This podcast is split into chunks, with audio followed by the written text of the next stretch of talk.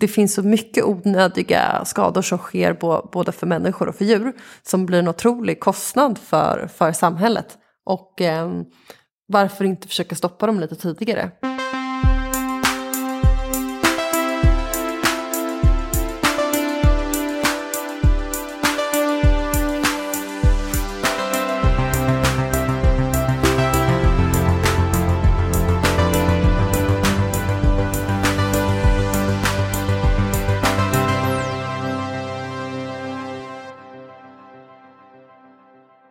Välkommen tillbaka till podden som heter Heja Framtiden. Jag heter Christian von Essen. Sitter i min mysiga kitchen studio, Roslagsgatan 23 i Stockholm med Hedda Bovrud Olsson. Precis, välkommen tack. Till podden. Tack, jättekul att vara här. Jag tänkte bara, innan vi drar igång. Har du koll på att vi haft kontakt tidigare i ditt tidigare liv? Har vi det? Ja, det ringer en klocka att du kanske varit i musikbranschen. Exakt. Jag känner igen ditt namn. Men jag vet inte om det är många som heter samma som du. Nej, men jag drev under kanske 10 års tid en musikblogg som heter skivkoll.se. Ja. Så att när jag fick förfrågan om dig så kände jag, ja men just det namnet känner jag igen. Ja. Och sen bara, vad fan känner jag igen det ifrån? Igår kollade jag min mail. Och då hade jag typ 150 mail från dig. Varje gång någon artist släppte en ny låt så låg det på min e-mail-lista att lyssna på den här låten säkert. Ja, exakt. Ja. Så att recensera den här skivan. EMI och sen var det Roxy Recordings och så Universal. Ja, eller Roxy ägdes av Universal. Så att Roxy och Universal var samma era. Ja, men jag har 3 olika mailadresser i alla fall. Ja, jag har 3 olika mailadresser. Yes.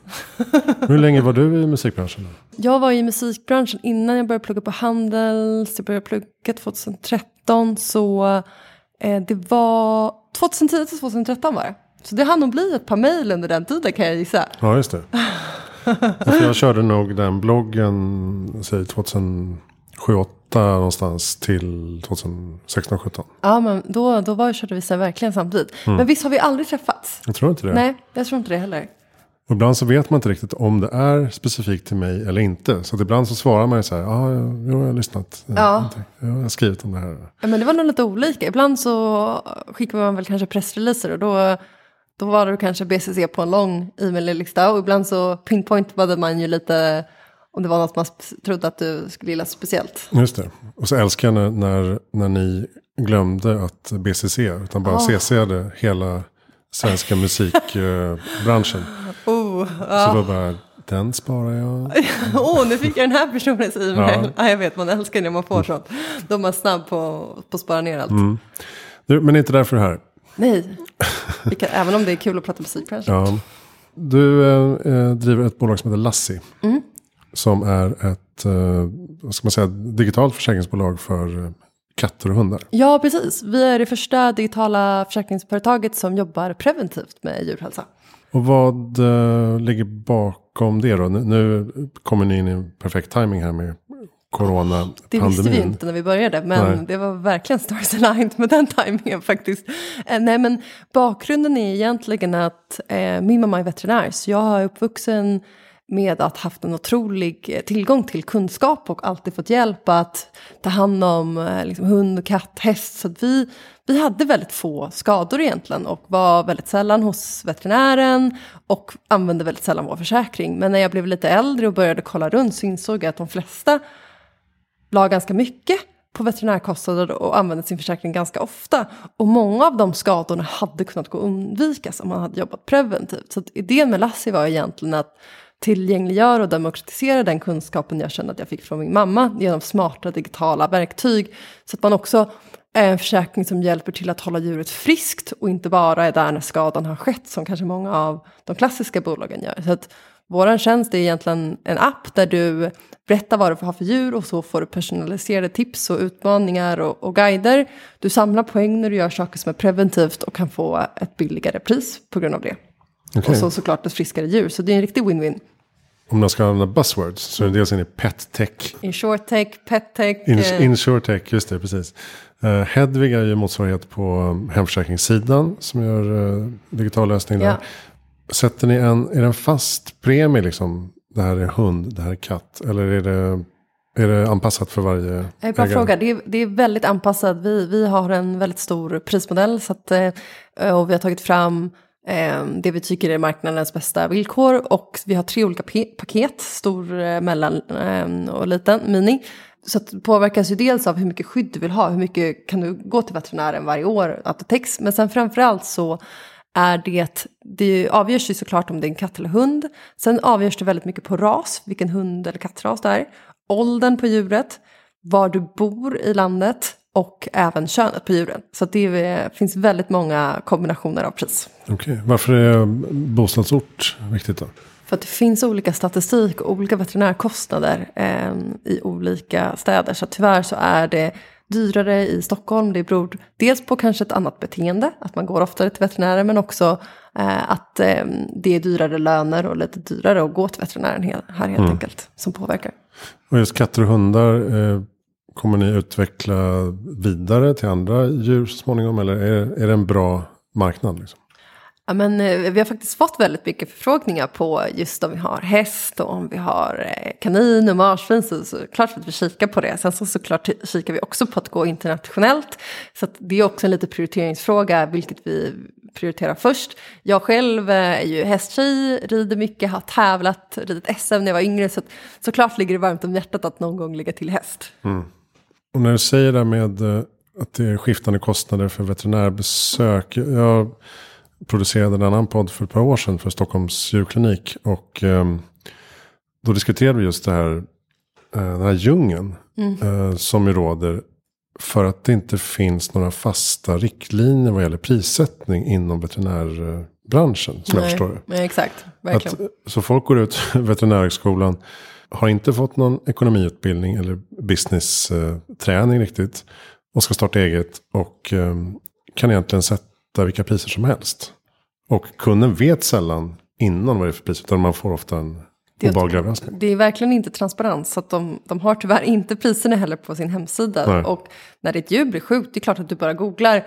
Det är ju din familjemedlem. Det är därför vi ser en sån stor trend också på PetTech och så. Att man ser ju sitt djur som en familjemedlem. Så blir det sjukt. Det är klart att just då kollar du inte ens på kostnader. Utan är det livsavgörande så googlar du. Var ligger närmsta djursjukvård? Veterinärklinik. Så åker du dit. Och sen blir du ofta negativt överraskad med priset. Mm. Det som vi faktiskt vill göra är att vi också varje gång någon går till veterinären. Samlar in priserna för att vi ska hjälpa till och kunna... Aha. Rekommendera vilken klinik man ska gå till. För just nu som du säger så är det ju att det är väldigt fritt hur man får sätta priserna. Och det är inte heller subventionerat som humanvårdarna. Vilket gör att det är väldigt dyrt faktiskt. Du kan ju verkligen åka på en räkning upp mot 100 000. Men det är ganska ofta som att det är 20 000 också och 3 000. Men det kan verkligen bli upp mot om du har riktigt otur. Och behöver övernatta många nätter till exempel blir det väldigt dyrt. Det som vi strävar mycket efter är att om man är osäker på om ett djur är sjuk att man alltid ska ringa in till en digital veterinärtjänst först för att få hjälp. För att ofta så behöver man kanske bara en liten klapp på axeln som säger att men det där såret ser inte så farligt ut. Du vet, ta lite alkohollösning på det och tvätta det och sen så hörs vi igen om 2 dagar. Så att mycket går att göra digitalt också. Det handlar egentligen bara om att man vill ha lite guidning och hjälp på vägen. Just det. Men har ni veterinärer kopplade till er också som... Vi samarbetar med FirstVet så att alla våra användare och kunder har fri tillgång till FirstVet som är ju jättegrymma på det de gör. Okej, som en slags Kry. Exakt. Kry för djur skulle man kunna säga. Vad har ni sett då sedan ni... När drog ni igång från början förresten? Jag hade idén redan under 2019 någon gång. Men då hade jag inget team så att det var någonting som jag pysslade lite med då och då. Men ju mer jag pysslade med så blev jag lite mer besatt och passionerad. Och var så här, men jag måste ju bara göra det här. Jag hade haft lite andra idéer tidigare och plötsligt så stötte man på något som verkade svårt eller någon sa att det inte funkade så. Då var man så okej då. Men här, även om jag stötte på folk som var negativt så var jag så nej. Jag bara insåg att jag, så fort jag hade en ledig tid så fortsatte jag jobba på det. Men så att, jag var själv ganska länge men förra sommaren så blev vi ett riktigt team, eller hur man säger det. Då träffade jag Sofie Wilkinson och Johan Jönsson som joinade som medgrundare. Jag hade väldigt dåligt nätverk inom försäkring och tech. Så det tog ett tag att hitta dem. Men när vi väl hittade dem, då har det gått väldigt fort. Så att då tog det mindre än ett år till att vi kunde lansera försäkringen. Ja, och då var det var ganska mycket att få ihop. Bygga produkten, skapa appen, få FI-licensen, ett försäkringspartnerskap. Så det var mycket som behövde fås på plats. Men det var en sån otrolig skillnad över hur fort det gick när man var ett team. För hon har försäkringsbakgrund och han har tech-bakgrund. Exakt, så Sofie har varit chef över djurförsäkringar på IF. Så hon har just varit chef över hund, katt och häst på IF. Så kan allt om man bygger en bra produkt och sköter allt från skadehantering till vilka villkor och hur man jobbar med prissättning. Och Johan Jönsson, fullstackutvecklare som har jobbat på Spotify och King, men även hundägare och varit lite blandad in shorttech. Så att han kunde bygga hela den produkten. Så att det var verkligen värt det att hålla ut och vänta på rätt tid, för sen gick det fort. Men det tog tid för mig att hitta dem faktiskt, eftersom jag inte hade nätverket. Ja, just det. Och sen har ni lyckats hitta en hel drös med namnkunniga investerare också. Ja, men precis. Så att när vi väl hade teamet på plats så gick det väldigt fort att få investerare som ville vara med. Hade turen, och det var väl också att vi hade väldigt bra timing, så att det var väldigt många som ville vara med, så vi fick faktiskt tacka nej till investerare, vilket var en otroligt lyxig sikt att vara i. Så det var superkul att kunna verkligen välja och de som vi kände att kunde bidra mest och vara med på resan. Så det var verkligen lite stars aligned scenariot just där. Mm. Men det är nu det verkliga jobbet börjar, såklart. Ja, precis. Men vad kan man säga om pandemiåret då? Hur har husdjurssektorn utvecklats? Men framförallt så har ju pandemin lett till att fler har köpt husdjur. Man har ju, som jag upplever det, satsat mer på att ha ett bra vardagsliv, eftersom att man inte har kunnat resa och de delarna. Så då satsar man ju på kanske påta lite extra i trädgården, skaffa ett härligt husdjur. Kanske också känner sig lite ensam, och djur är ju väldigt bra. De har ju en bevisad effekt på att man mår bra. Man kommer ut, man får promenader, liksom, ovillkorlig kärlek. Så att det är verkligen har varit en sån effekt att vi ser fler husdjur.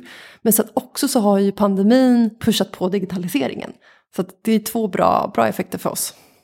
Precis, och så skaffar man fritidshus i större utsträckning och därmed kommer resa ännu mindre. Då, förmodligen. Ja, men förmodligen. Det känns som att man får ju resa med hund, och faktiskt speciellt om de är under 8 kilo så får man flyga med dem som passagerare.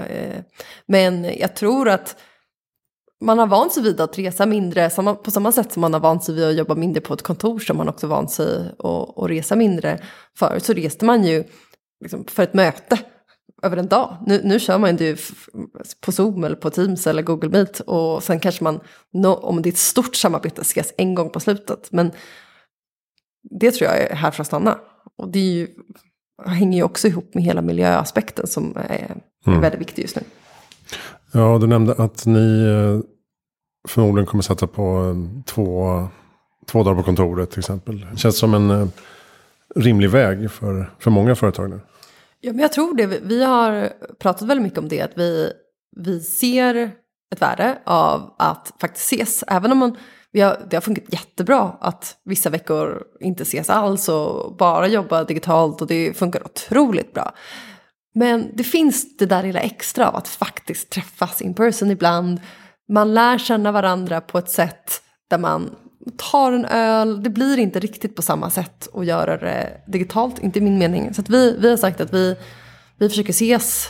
Vi har ett kontor, försöker ses 2 dagar i veckan och hoppas att alla kan komma in samma dagar. För annars blir det lätt att man går om varandra och så någon in i morgon. Så vi har sagt 10dagar och torsdagar försöker vi ses på kontoret. Och då kanske man har lite mindre, har en viss typ av möten eller lite mer team-event eller AVs och satsa på mer de typen av bonding. Du var inne på lite tidigare med trösklar och utmaningar och så här, starta ett försäkringsbolag. Det är ju ganska fantastisk tid att man, vem som helst inom citationstecken, kan faktiskt starta en banktjänst eller försäkringsbolag eller liknande. Vad är det som är svårt, eller hur går det till? Exakt. Jag kan tillägga att vi får inte kalla oss ett försäkringsbolag. För vi är, enligt Finansinspektionen, så är vi försäkringsdistributörer, vilket betyder att vi har en partner som hjälper oss med vissa skadeutbetalningar och vissa kostnader. Så att vi har inte licensen. Är man försäkringsbolag är man helt fristående, sköter allting själva, men vi jobbar ihop med en partner, så vi är inte ett försäkringsbolag. Men, okay. Men det är så de flesta startups börjar, att man är en distributör. Så vi har gjort produkten helt själva. Vi tar en procent på intäkten egentligen. Ja, men hur går det till? Bra fråga.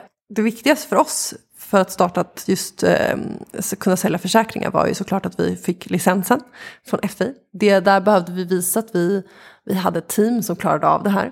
Och sen var det att få det här partnerskapet på plats där vi hade en liksom stor försäkringsjätte som tror på oss och som kan hjälpa oss med skadeutbetalningar, för att vi har inte rest så mycket pengar att vi skulle kunna klara av att alla skulle ha skador samtidigt. Mm. Så det var väldigt viktigt att få de två på plats. Och sen såklart att bygga ett team. Men för oss var det stora barriärer att löser vi inte de här två, då går det ju inte. Hur ser planen ut framöver då? Vad förväntar sig liksom de här tunga investerarna sig av er? Ska ni köra Sverige nu något år eller två och testa marknaden och se att produkten funkar och sen börja expandera? Ja, men precis. Vi kör ju all in, så att det är det som är Lassi, att vi ska ju först göra Sverige, men sen såklart så har vi jättehöga ambitioner att vi vill vara den ledande spelaren, kanske först europeiskt, men sen även kika på andra länder. Så att absolut så kikar vi ganska snart på att gå till ett till land. Och det här med den preventiva filosofin känns ju också rätt i tiden, även för humanvård då, att man tar tag i saker innan man sitter på akuten. Vad kan det vara för typ av grejer som ni bidra med för kunskap och information där? Ja, men till exempel kan ju vara just påminnelser om när det är dags för vaccinationer. Men vi kan också, mycket handlar om problem med mage och tarm. Till exempel många veterinärkliniker berättar att 40% av deras besök handlar om just att ett djur har fått i sig någonting som de inte borde äta och kommer in akut och behöver pumpas. Så att det finns till exempel väldigt mycket kurser om vad som är giftigt, och om de skulle få i sig någonting som är giftigt, hur man kan ta hand om det. Så mycket sådana saker handlar också om att hur man upptäcker en tumör och knöl kanske i förtid. Det kanske inte går att förebygga dem, men hittar du dem tidigare så blir det mycket större chans att du kan rädda den också billigare, såklart. Vad ser du mer då inom det här?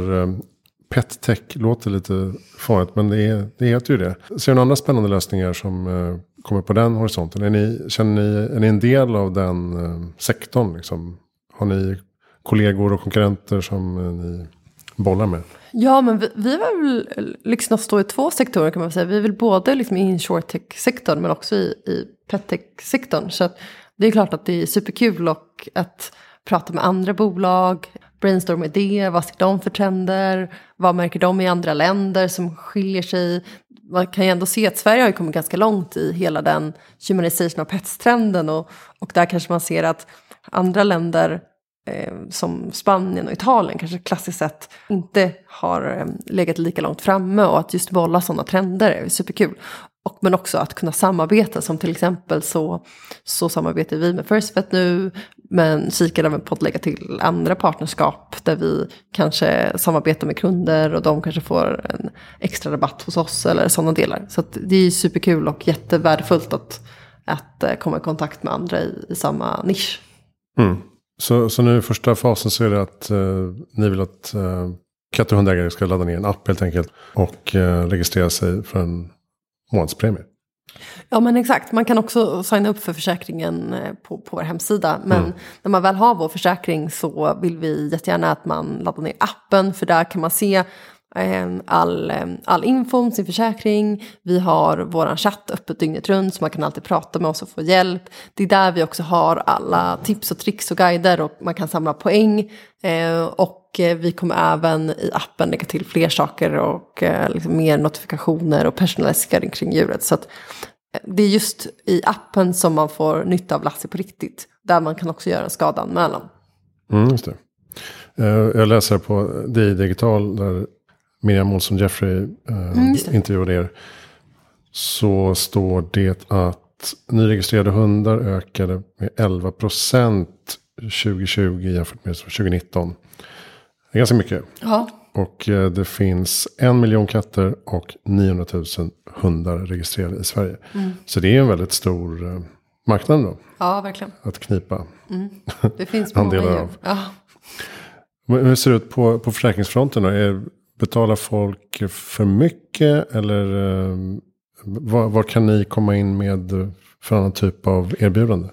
Vi är ju väldigt kopplade till veterinärvården, så att om veterinärkliniken höjer priset, då måste ju försäkringen måste ju kosta så att den kan täcka veterinärvården. Så att, men vi vill verkligen erbjuda 3 olika paket just för att man ska kunna välja. Mini täcker vi bara 30 000 veterinärkostnader, mellan 60 000. Vårt stora paket är 150 000 i veterinärvård per år som man kan utnyttja om man verkligen vill ha det säkra för det säkra. Men vill man ha ett litet grundskydd kan man verkligen skaffa mini, och beroende på ras kan den kosta 55 kronor per månad. Ja, okay.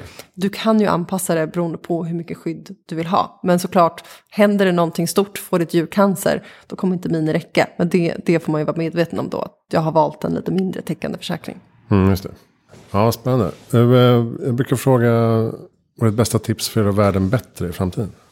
Jobba preventivt måste jag ju säga nu, tänkte jag säga. Mm. Nej, men jag tror verkligen att det finns så mycket onödiga skador som sker både för människor och för djur, som blir en otrolig kostnad för samhället. Och varför inte försöka stoppa dem lite tidigare?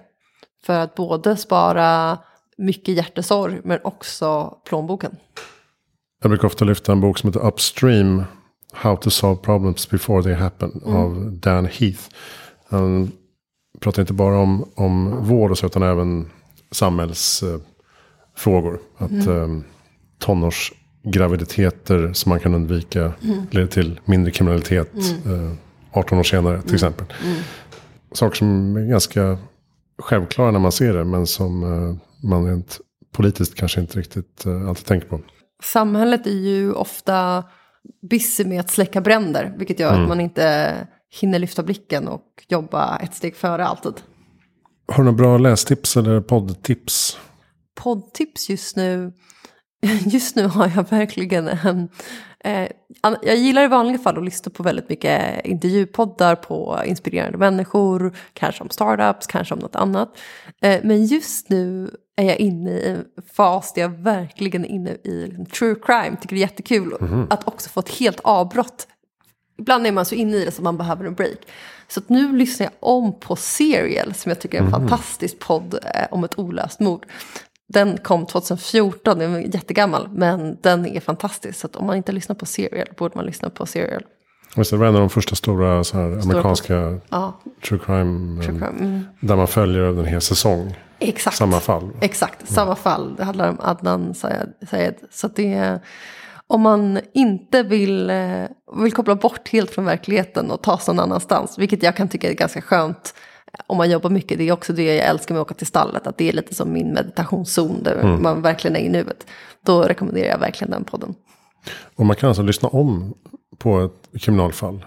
Nu lyssnade jag på den när den kom, så att då tycker att man kan leta efter lite nya ledtrådar. Jag har blivit lite besatt av det här fallet nästan, så då kan man lyssna på podcast som handlar om den podcasten eller diskutera ledtrådar. Och sen så har det gått sedan 2014 som man hittar lite nya ledtrådar, så att det finns mycket nytt. Och första gången så kanske man inte hade koll på alla detaljer, så det finns mycket detaljer. Det är ju fortfarande olöst, så det är ju fortfarande spännande. Ja, det är olöst. Okay. Ja, det är olöst. Ja, men då så. Ja, så jag tänkte så att du vet inte så här. Alltså det är tråkigt om man vet hela upplösningen. Nej, det är fortfarande olöst. Så att man kan lyssna om det 2-3 gånger och försöka hitta nya ledtrådar. Och tänka att man jag ska läsa det, exakt så. Jag har fortfarande inte läst det. Och ingen annan har gjort det heller. Men man kan ju ha hoppet uppe. Vem tycker att jag ska intervjua? Josefin Landgård. Sanna Kamber kanske, som en av våra investerare. Har du intervjuat henne? Nej. Hon har varit vd på Ratos, som är ett investeringsbolag. Och sen så nu är hon ängelinvesterare och jobbar mycket med att investera i kvinnliga grundarteam. Okej. Ja, men det är bra. Och Josefin Landgård är väl inne i er? Ja, exakt. Hon är med i ett avsnitt och pratar om sitt företag som heter Mantel och även Krys som hon är med och grundade. Ja. Apropå digital vård. Då har hon lite koll på den marknaden också. Ja men exakt. Hon hade köpt en hund precis innan vi drog igång tror jag. Passat, det var perfekt. Bra timing. Ja. Precis. Grymt. Men vi avrundar det. Tack snälla Hedda Bovrud Olsson. Tack. Tack för att jag fick komma. Kolla in lassi.co för mer information om vilka försäkringar som finns för hund och katt. Och leta även efter appen då. Finns ju både App Store och Google Play. Precis. Bra.